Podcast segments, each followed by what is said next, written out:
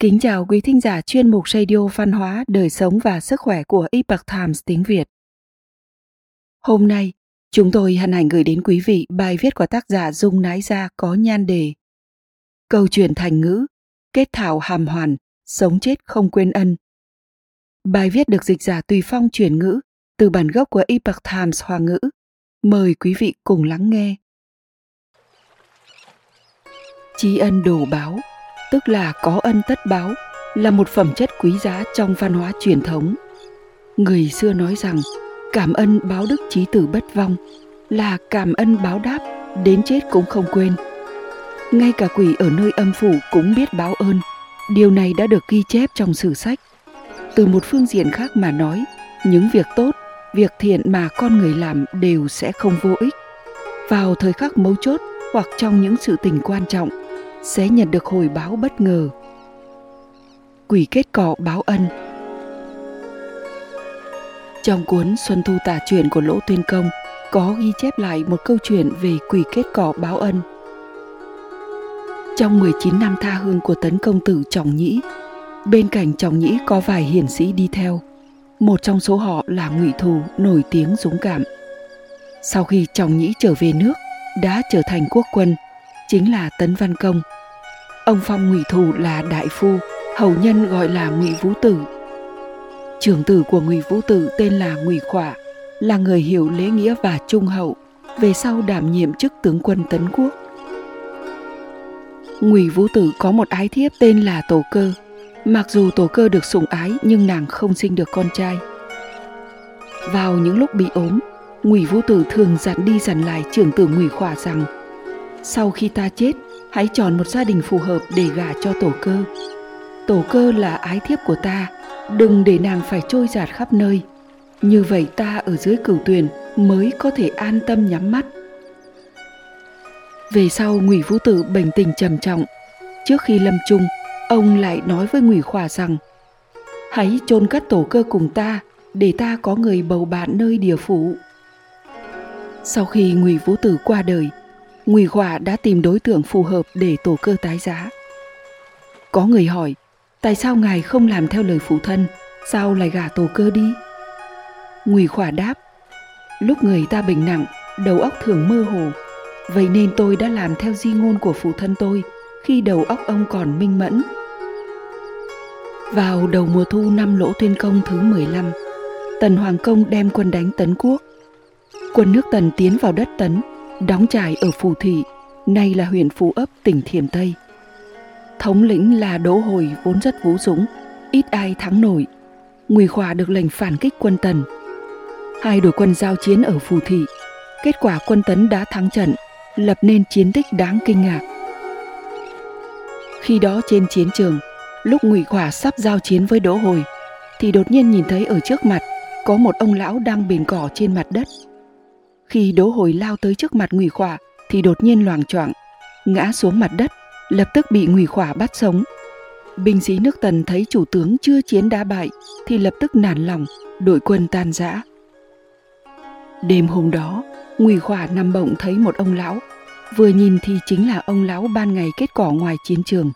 Ông lão nói với Ngụy Khỏa: "Tôi là phụ thân của Tổ Cơ, ngài đã dùng di ngôn trước đây của phụ thân mình để cứu mạng con gái tôi nay tôi đến để báo ơn ngài.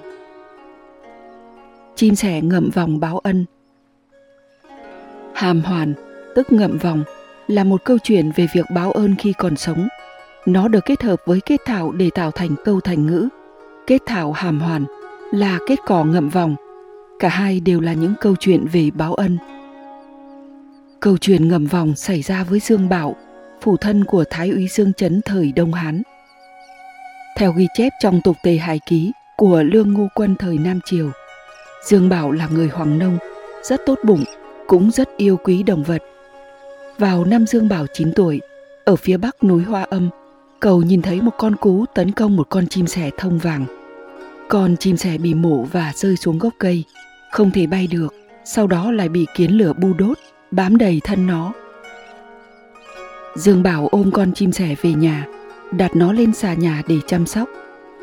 Đêm đến cậu nghe thấy tiếng chim sẻ kêu thảm thiết, hóa ra là nó bị mũi đốt. cậu liền chuyển chim sẻ vào một cái cháp và mỗi ngày cho nó ăn hoa cúc. Sau hơn 10 ngày, chim sẻ đã mọc lông và có thể bay được. Nó sáng đi chiều về, ban đêm thì nằm trong cháp.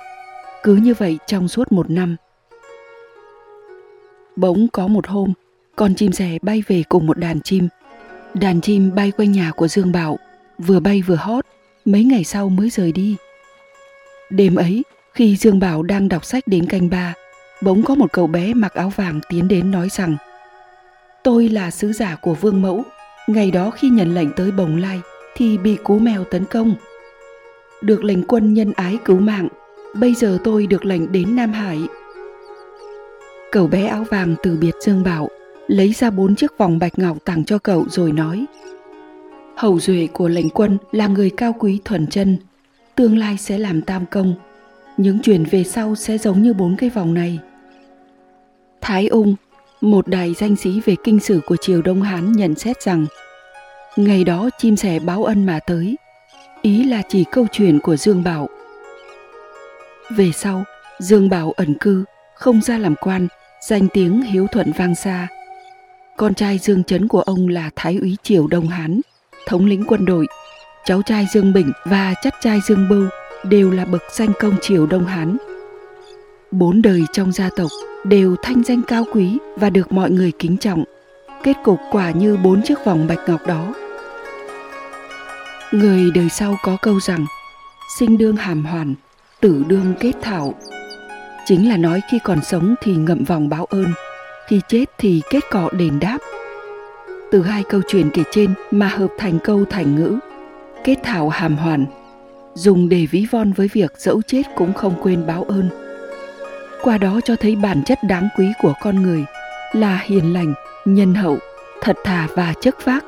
Đồng thời một lần nữa minh chứng cho thiên lý rằng làm việc thiện sẽ đắc phúc báo. Tài liệu tham khảo, Xuân Thu Tả truyền chính nghĩa quyển 24 tục tây Hai ký Quý thính giả thân mến, chuyên mục Radio Văn hóa, Đời sống và Sức khỏe của Epoch Times tiếng Việt đến đây là hết. Để đọc các bài viết khác của chúng tôi, quý vị có thể truy cập vào trang web epochtimesviet.com. Cảm ơn quý vị đã lắng nghe, quan tâm và ghi danh theo dõi kênh.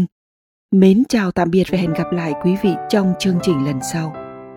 Kính chúc mọi điều bình an và tốt lành tới quý vị cùng người thân.